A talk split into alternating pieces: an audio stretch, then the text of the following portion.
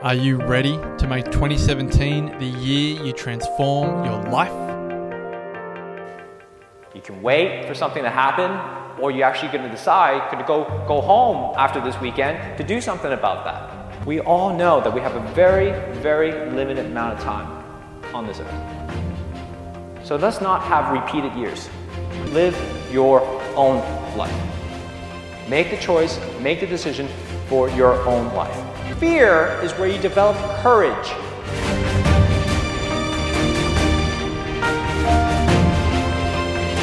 There's a moment going, holy crap, all right, I'm gonna do this now. The Wellness Breakthrough is coming. And so you actually have that choice every single morning, every single day, every single moment to decide whether you're going to live it to the fullest or not. Join myself, Marcus Pearce, and the Wellness Guys, Damian Kristof, Lawrence Tam, and Brett Hill for two nights and three days of transformation at the Country Place. 10 acres of breathtaking rainforest in the Dandenong Ranges of Victoria, February 17 to 19. It's each and every single one of you are going to support each other in your journey, whatever that journey is. Couples discounts available, limited spots remaining. For all information and to watch the spine chilling video, go to thewellnessbreakthrough.com. TheWellnessCouch.com, streaming wellness into your lives. Welcome to the Wellness Guys Show with wellness experts Dr. Lawrence Tam, Dr. Damian Kristof, and Dr. Brett Hill. Welcome to the Wellness Guys. I'm Lawrence Tam. I'm Damian Kristof. And this is the and Wellness I'm Guys. Brett Hill. I did it again. Oh, you just want to do it twice in a row, didn't you? Twice in a row. well, the three of us is the Wellness Guys show, a weekly show dedicated to bringing wellness into our lives. And Brett Hill is not with us. Well, he's in here. He's here with with us in spirit. The power is out in Adelaide, uh, you know, in the cave, and uh, unfortunately, he's just uh, not be able to record with us today. Not enough power. Not enough power in power. Adelaide. Lot restrictions. Got too wet. Got too wet. Hey, LT. Um, massive episode last week with, Oh. uh, with Leanne Anders, and um, and we will not be um, un- underdone with this episode coming up too, because uh, this incredible woman I spent some time with in Ikaria with Marcus. We went on our Ikaria longevity tour. And, uh, and I was blown away. We've obviously spent some time with this beautiful woman in uh, at breakthroughs and at wellness summits. We've had a lot to do with Hillary, and uh, and I thought it'd be a wonderful idea to bring Hillary on to um, our podcast to not only discuss resilience, but I suppose also um, how how you can actually rise from the ashes like a phoenix, because that's pretty much what Hillary's done. So um, we're going all the way over to the west, um, over to West Australia. We're going back in time um, to Hey, my former West home. What are you talking about? Back in time. it is. We're two and a half hours behind, or whatever it is, two hours behind. Hillary, or three hours behind Hillary King Sullivan. It's great to have you on our podcast. Welcome to the Wellness Guys. Oh, thank you very much for inviting me, guys. Hillary, it's a big story, yours. Um, and it's hard to know where to start because you could start at any point in your life, and uh, and we could talk for thirty minutes. And we've only got thirty minutes probably now. It's given my intro a little bit long, uh, probably a little bit less than that. But uh, it'd be lovely to know how you got into wellness and how you got to this point in your life uh, where you know where you are right now. We'll we'll, we'll get to that point. But um, how did you start in this wellness thing? Well, I guess I've always had a real keen interest in nutrition, um, probably as a teenager from an unhealthy weight loss perspective, but an interest in nutrition I had. And I came across Cyndi O'Meara's work and read her book. And I guess that just snowballed and I just continued to read more. And then I came across the wellness guys and Quirky Jo and and I attended my first breakthrough last year, the first one you had. And not to correct you at all, Damian, but I haven't been to a summit coming from the West. I only did the breakthrough. Um, Oh, it just feels like you've been surrounding us. You know, we've been surrounded by you for such a long time. But, uh, did Yeah. uh, did slip up on that one? Sorry about my Yeah. facts there. That's all right. Um, yeah, so so that was how I came came across it all, I guess. And just you know, when you've got a young family, you want to do the best thing by them. So you do when they start eating, you you really look at what you're doing and you question everything. You know, um, Hillary, I remember the very first time you were at the Wellness Breakthrough, and I remember your story uh, was the one that captured my memory from, from because it was an incredible story and, and, and the things that were happening to you and, and how you, I love to kind of spend the podcast talking a little bit about, you know, what transpired and also how you dealt with it, because I think it's, um, it's really relatable to a lot of different people, um, especially when they're, when they're focused on in, in health and also in their families as well. Um, could you tell us your, you know, your story regards to your husband and, you know, what are some, some of the circumstances that led up to that point? And then we'll talk a little bit about, we'll just start teasing out some of the, the thought process that was happening for you and the decisions that you had to make. Yeah, yeah, sure. So, um, my husband was diagnosed with a grade four brain tumour. Um, he was 55 years old at the time. And I guess it came as a real shock because for the last eight years we had eaten perfectly in our minds. Mm. We had eaten really well. Um, but probably to the neglect of family and friends, we wouldn't go out to barbecues. Heaven forbid they might use canola oil to oil a barbecue. So I guess our life wasn't balanced. Um, but we just thought we were doing everything right. So, so I just want to be very clear. Yeah. You were avoiding, you were avoiding certain, like you didn't go out as much, and, and you were had, already, or at that point before even the diagnosis, you guys were actually already in this in the wellness space in a sense, and you were doing things right. For about, yeah, for about eight years, we had been making and eating our own kefir. For the last four years, we'd been completely grain free. We were quite strict paleo at one point, and then sort of reintroduced our, our kefir and dairy. Um, Peter found out that when he didn't eat um, the sourdough bread, because we stopped eating that because we were grain free, but he found his metabolism shut down and his fingers and feet went really cold. So he was able and reintroduced bread a couple of times a week, and that just kept him feeling better. So we went quite strict, and then we sort of eked things out a little bit. Um, yeah, so pretty shocking news to find out that that he had a brain tumor and that it was it was grade four. So it had gone from the scan one day to there's a slight lesion on the brain, which I had no idea what that meant. It just was a little white line, and no one knew what it was. Um, and we saw a, a neurologist a couple of days later, and I remember he took me aside as we left so that Peter didn't hear and told me the best outcome would be if this was MS. And I remember driving home thinking, in what universe does this man live thinking the best outcome is MS? Mm. Um, and of course, the very next week, another scan showed a large mass. And in his universe, MS was way better than brain tumour. Wow. So one of the yeah. things, sorry, Damian, I would love to just have a follow up question here because I know that this must have crossed your mind because for any of us who are spend a lot of time in in the wellness space or at least dedicated, you know, thinking they're eating clean and eating well and and you know have you know exercised and, and did all those things that you know were perceived to be right, quote unquote right. Um, mm-hmm. This must have been shock to you and your family. What what was what was the thoughts that were going through? Was there anger? Was there resentment? Like, what was going through your minds? Yeah, it's quite fascinating. So, Peter's quite an extraordinary person, and sorry, was um, he? He's very pragmatic. So, with every step of the news, you know, he's just very sensible, very pragmatic. Okay, what's the next step? Where do we go to from here? And it makes it so much easier for everyone around you when you have that that attitude. So it was very very easy for me to just follow his lead and every day we'd come home from hospital or specialist appointments and having homeschooled for the last 10 years it was easy to sit down with the boys and just have that very straight very open discussion this is what the doctor said and this is our next step and this is where we go to from here um, at no point did either of us think, why is this happening to us? What have we done? Or what could have we have done to avoid this? It was just, this is the way it is. And how do we, how do we move forward from here? Hillary, um, how old were the boys at that time? Oh, um, the boys were 15 and 16 at the time. yeah, well, that was a. I, I mean, I knew the answer, but uh, it was good for you to be able to tell. The, the thing is, the reason why I asked that is because my son is 16, right? Jackson's 16. Mm, and uh, you and I spent time with him when he was 15 years old in um, in Ikaria, and now he's 16. And I kind of go, oh my gosh, like how how does a young man or two young men um, Yeah. reconcile that in their head? What what sort of things go through their mind with that shift, that transition? They're about to lose their father. Um, you know, what? How, how do they cope? How did you Well, help them?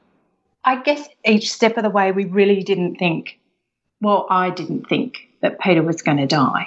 so um, he was, he had everything going for him. He was 55, he was young, and he was fit. He was really healthy. He was supported by a loving family. And and the facts show that if you're highly educated, your your chance of survival is a little bit better. So he kind of had everything going for him. And we knew 50% of people with this type of brain tumour don't make it to 12 months after diagnosis. So we had it in our head that we had this 12 month finish line. Like at 12 months, you're going to get past this because you've got everything going for you. That means you've got a greater chance of making it to three years. And so we just set things in motion from then. We decided we were going to take an overseas trip and and we just we made plans for three years but um, it didn't didn't work out that way. Peter lasted eight months after he was diagnosed. Um, so the boys, the boys were little champions, really. Like when I was in hospital, Hamish was very practical, and and he made sure the house stayed clean, and they did their schoolwork, and he did all the dishes, and and my younger son um, was quite the different son. He would make sure you ring me when you leave the hospital so I know what time you're coming home. And then he would have the kettle on and a cup of tea waiting for me when I got home and, and would just talk through everything that happened during the day. So they both approached it very differently, but both are very helpful, very supportive, um, very resilient little beings. You know, I'd love to know that period of time when you just sort of mentioned a couple of insights. So where you, you decided to take an overseas trip, like what other decisions or um, plans changed for you and your outlook on life for the whole entire family um, from the moment of diagnosis? Um, what what shifted for you guys? Like, how did you change your decision making, and you know what was more important? Like, you know, I'm sure your levels of importance change, your values change. You know, could you just talk us through some of the things that were going on in your life during those few months? Sure, sure. So, about three months before Peter was diagnosed, I said to him, Oh, the boys are now 15 and 16. It's a perfect time because Peter was working for himself. It's a perfect time for you to reduce your hours and back off, and I'll re enter the workforce because they're transitioning into men, you know, and this is your job now. It's time for me to step back. So, we had made this big future plan, and then three months later, that wasn't going to happen. Um, so we stepped back and, you know, we reassessed. As I say, we planned the overseas trip. That didn't happen. But think as we reassessed along the way, like three months after surgery, the MRI showed that the tumour had returned and it had a small friend, a large friend, quite alongside it. So then we didn't go overseas. We we flew to Adelaide and we spent a week with all of Peter's family and his older children. Um, and then we came back, and the the trip to Adelaide wasn't actually a holiday for Peter. It was quite draining, quite emotional. Um, so then we we spent a couple of days in Margaret River instead as a family, and spent that time together for him to relax and be in nature and do the things that he loves doing. Um, so our thought process was just everything kept getting cut short and time kept getting taken away from us. Um, but we just had to redefine our goals every time. So instead of going overseas, we went down south, which was a couple of hours drive. Like we had to um, make everything around his capability, which you know he was losing lots every day because the brain tumor presses on different centers of the brain. So every day it's a ooh, what's going to happen today? And um, yeah, when we were down south, he lost complete mobility down the left hand side of his body and couldn't actually walk. Um, so yeah, we had to cut that a little bit short as well. Yeah, full on. Now, you did eventually get an overseas holiday and you did go to Machu Picchu and then to Ikaria. Um, tell me about that because you did decide that you were still going to have that overseas holiday with the boys and experience. You're going to do all those sorts of things. And so you went to Machu Picchu with the girls from Up for a Chat. Um, had a wow of a time. There was some very challenging things that happened there, of course, um, and then came to Ikaria. Do you want to tell us a little bit about that experience too, and how that uh, has then gone to shape where, where your thinking is right now, Hillary? Yeah, so I guess um, I was lucky enough to to have the finances to book the overseas trip, and rather than um, doing it as husband and wife, I decided to take the boys with me. But I made that decision to do the little Machu Picchu jaunt on my own.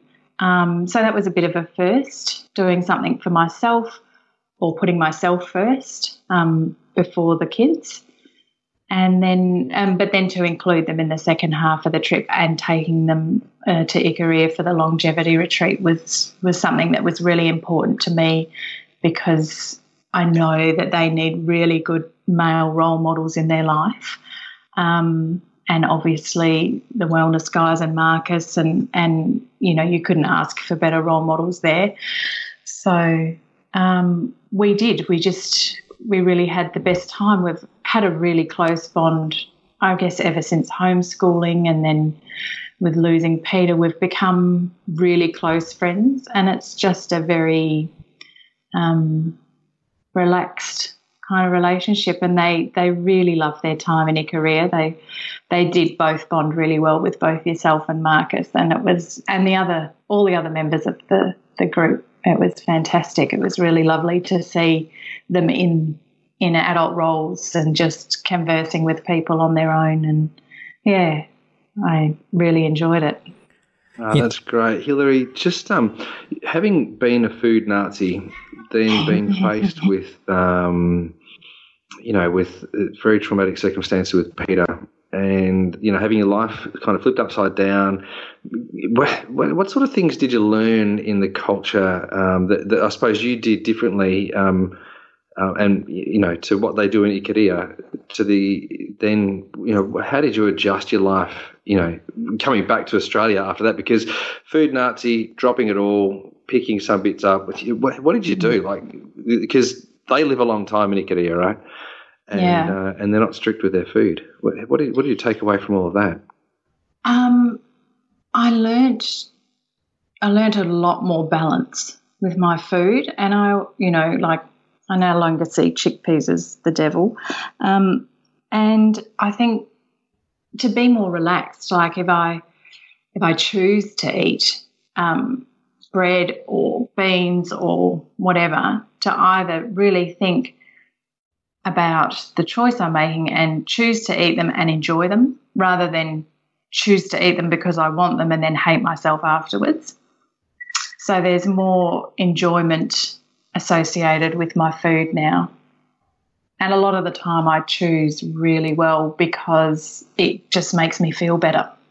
You know, it's an incredible thing to be able to see, um, you know, the, the strictness because I mean, I mean, we are in, it's kind of a different uh, type of, I guess, opinion than from what we've been preaching. A, lot of times we, you know, most people come from, uh, listen to the wellness guys or, you know, that type of show. They, we, you know, we're telling them what to eat, what not to eat, da, da, da. But we've been, you know, over the last five years, we've been really conscious to, to make sure that there's to say that there's no one way. You know there is multiple ways of, of living. And um and for you to have, you know share that with the audience to see it from the totally different perspective to take away from the strictness to to something a bit more loose and to be able to enjoy food like the enjoyment of food and actually seeing it from a different lens um it's it's a great context for people to kind of see it um, but on that same note, on in terms of the viewpoint and context, your kids, um, they're now 18, 19 now.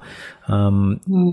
Tell us a little bit about how they see the world now. I mean, it's it's it's really I think it's always difficult. I mean, I can only imagine, right? I, I don't know, and I can only imagine from through their lens um, how they see the world. How are they adapting to the world and you know, how, are they seeing it differently? Are they making choices that are might be different than some of their friends because of what's happened? Yeah, yeah, definitely. Um, they're both, I guess they both find it quite difficult to um, socialise with peers of their own age. Mm. Um, they're quite sort of old souls in a way, um, probably from their experience. Um, but they both they both have a a far better balanced view to to food and nutrition um, than than I did or have in the past. They're but they both make really good choices, um, and they both work and they make choices about um, just really doing what they enjoy doing. So, my eldest studied IT because that was kind of his passion, and he took a few jobs and realised actually this is what I enjoy doing in my time off at home. I don't enjoy doing it as work. Um, and he now is doing something completely different. He works in a garden centre because he wants to be outdoors and working physically and being active during the day because in his downtime he likes to sit on his computer. Mm. Um, so he's chosen an active job to to balance his life. Um, so it's interesting that they're both just following their passions and what they enjoy doing. Um, and just trying to figure it out, right? They're 18, 19, let's face yeah. it. Like there's so much life oh. ahead of them too. But it's such an amazing thing. The crazy kids too. It's so really, yeah. it's so good to hear. Like to, um, I think that's where we get stuck. And I, I know I've been down this path many times where, you know, I've just done things because I thought that was what I was supposed to do or expected of me to do. And yeah. I guess when you face mortality like that, um, you know, you, you start to realize that, hey, like you, you get, you have a choice. You have a decision and a choice every single day to choose to do what you want to do or not. Uh, that's always a choice. And, uh, so that's a really cool insight to see that, that these kids are now taking that and actually starting to do that. And who knows, right? You know, who knows what's going to happen in their 20s and 30s and 40s uh, and the decisions that they're going to make. Yeah, yeah, absolutely. They um, they really won't do um, things just because it's expected of them or you know because people conceive it's the right thing to do. They will do what's the right thing for themselves every time. Um, but yeah they're quite fascinating. Like my mum um, is you know just on her own because the family have left the house for the Christmas holidays and my son works out near her. And so he's popped around every day after work just to sort of check up on grandma and make sure she's okay and, you know, lift the heavy gas bottle for her over here and fix the pool over there. And, um, and I didn't even know. Five days had gone by and I spoke to my mum and she said, Oh, it's so lovely to have Hamish pop round every day. I was like, What? So he does he does this of his own accord, not because he had to, but because he genuinely just wanted to. And um, yeah, I'm really proud of both of them. It's really great. It's really great. I, when you mention when you mention that, I think think of the boys and go, yeah, I can imagine the boys doing that sort of stuff. It's good. Hamish, such. Oops, sorry, I just keep my chair. That's just fantastic.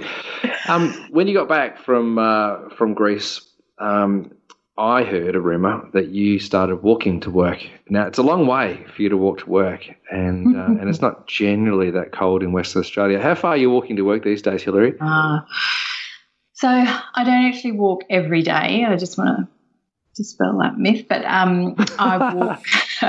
yeah, when I heard that every day, I went, "Oh no, I don't do it every day." Um, so I walk as often as I can to work. So most weeks I do it once or twice a week um, because it's about seven and a half k's one way to get there.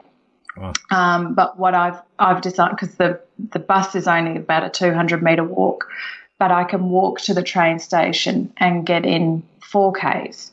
So I I often catch the train in, so I get a, a four kilometer walk each way each day, and then yeah, I'll walk the whole way um, when I feel like it. So that's one thing I've learned is not to be really strict on myself about things, you know.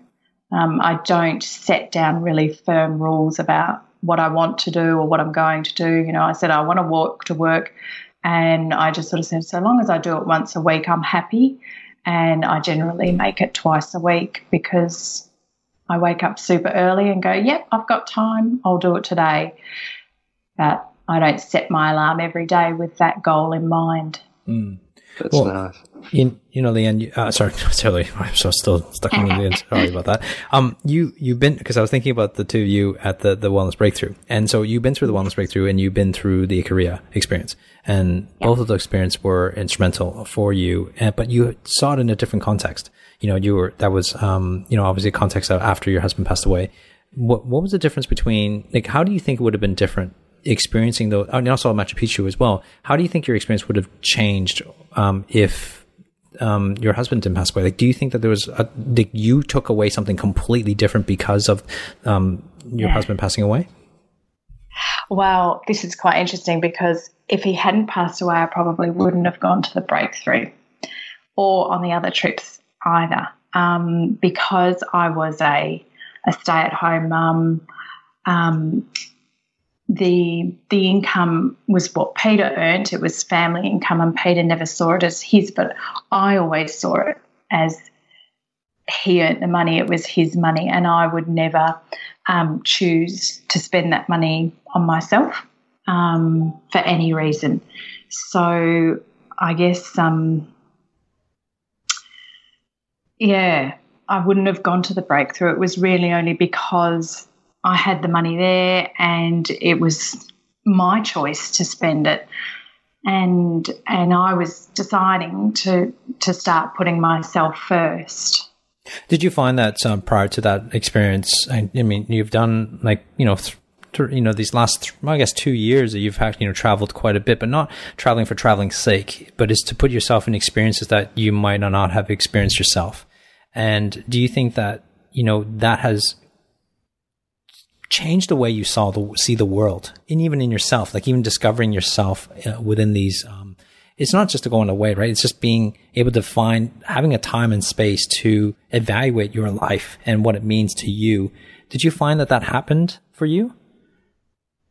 Yeah, yeah, absolutely. Um, you know, in in Machu Picchu in Peru with the girls, um, I suffered quite badly from from altitude sickness, and I was unable to do two of the walks, um, and one of them, the entire group did, and so I was the only person that didn't do it, um, and so that that was really really hard because um, I was by myself for the whole day. Um, and I was well looked after, and I was taken to a to a museum and so forth. But I think the time that I was by myself, I probably cried for the entire day. Um, what were you just crying thinking about? that everyone. well, I guess I was crying because I was I felt like I was I was on my own Mm.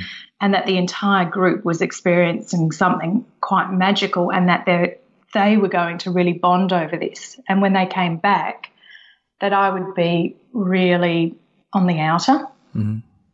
and no longer part of the team um, and it wasn't until I came away and maybe um, when I was in Europe and I was back with the boys and reflecting on my time in Peru, and I thought to myself that um, I was I was okay on my own. You know, I was actually fine having the whole day by myself, apart from you know feeling left out or feeling upset. But everything was fine, and everyone came back from the the walk and.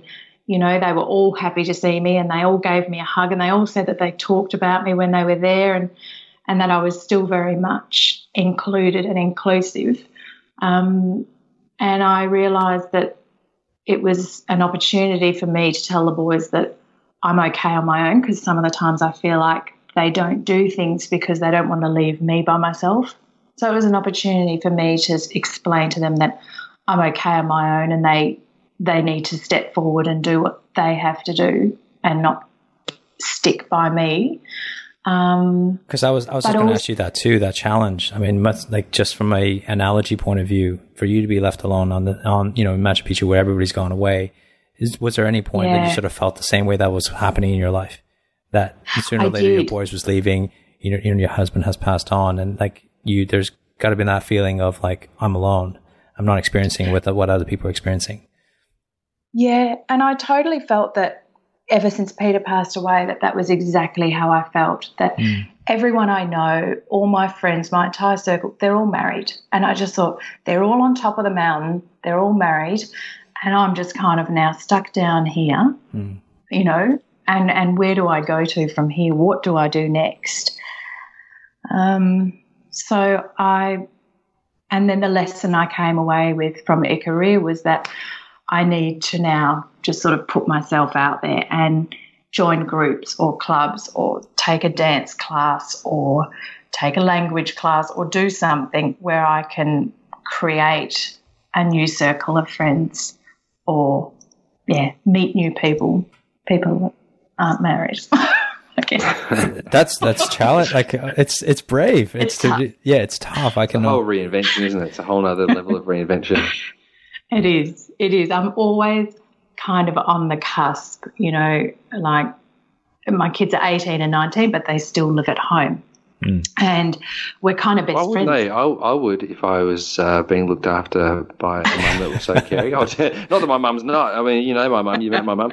But uh, you know, why would you want to leave a good thing? They're, they're not going to go. You got them till about no. 30, Hillary.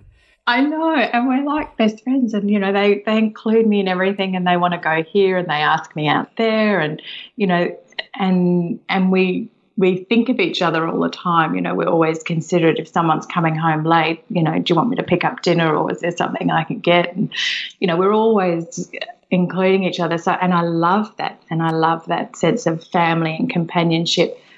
But there's a little bit of me that also is like, oh, it'll be nice when you leave and I'm on my own and I can do my own thing. you hear that voice? You hear that voice? This, Sorry, boys. This is uh, you can't listen to this podcast.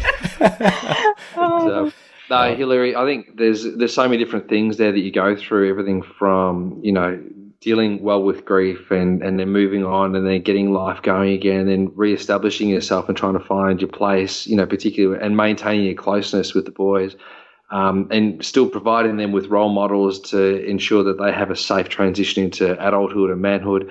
Um, I think you've done an amazing job, and, and one of the reasons why we wanted to get onto this podcast is just to, you know, speak through that story because everyone has a, a little story of their own, but you know, there's events that uh, can take your breath away, and and and many of the things that you spoke about today take your breath away because they're enormous, and people will just go, "Oh my gosh." Husband died of brain tumor. Oh my gosh, left with two boys. Oh my gosh, homeschooled. Oh my gosh, went to Machu Picchu, left by yourself. Oh my gosh, still travel around Europe. Oh, that's just enormous, you know. So there's all these big things. So congratulations, Hillary, on what you have achieved and what you do continue to achieve. And um, and you are a shining light. You do do some amazing things, and particularly for your boys. And people do look at you and go, "Wow, how does she do that?" You know, she's an amazing woman. So thanks, Hillary, for uh, for being part of today and, and for sharing your story with us. Oh, thank you very much for having me on. It was really nice. Yeah, it's an incredible story, and you just basically told tens of thousands of people that you're single. So, um, and uh, yeah, I know, right? Facebook.com forward slash Yeah. and you know the backstory, everything. So that was awesome. Uh, anyways, uh, uh, so yeah, um, what Damian said was just incredible, and uh, thank you for being on the show. Um, I've just I just love hearing the, the, the story that you, the inspiration that you leave a lot of people here from uh, on this podcast, just listening to this and and the, and the story that you know how you raise your boys. And I think that they're going to be turn out to be amazing men, and uh, it would be it would just be great to hear the story, uh, you know, five ten years from now and see you know what they're up to because of their mom. So, um, guys, uh, you know, I hope that you enjoyed this particular podcast in this episode. Yes just before you close off, I yeah. just want to say if anyone wants to come on the retreat, you can come on the retreat. It's you got to go to 100notout.com and check it out because uh, you'll see great highlights reel there. You see pictures of Hillary there. You'll then get to know what she's like and, and, and everybody else as well. So uh, you want to come on the retreat, go to 100notout.com with Marcus and I in uh, June, July 2017. Thanks, yeah. mate. No worries. And don't forget the Wellness Breakthrough too as well, which is coming up uh, in February as well. So that's the wellnessbreakthrough.com. Join us um, on Facebook, uh, like us there, and uh, share this podcast with your friends and families and other strangers you think need a wellness update. Subscribe to us on iTunes, and while you're there, please give us a great rating and a comment there too as well. Until next week, begin creating wellness to our lives, lead by example, and let's change the world health together. Join us next week on the Wellness Guy Show. This has been a production of TheWellnessCouch.com. Check us out on Facebook and join in the conversation on Facebook.com forward slash The Wellness Couch. Subscribe to each show on iTunes and check us out on Twitter. The Wellness Couch, streaming wellness into your lives. whilst the Wellness Couch presenter endeavor to provide accurate and helpful information to their listeners. These podcasts cannot take into account individual circumstances and are not intended to be a substitute for health and medical advice from a qualified health professional. You should always seek the advice of a qualified health professional before acting on any of the information provided by any of the Wellness Couch podcasts.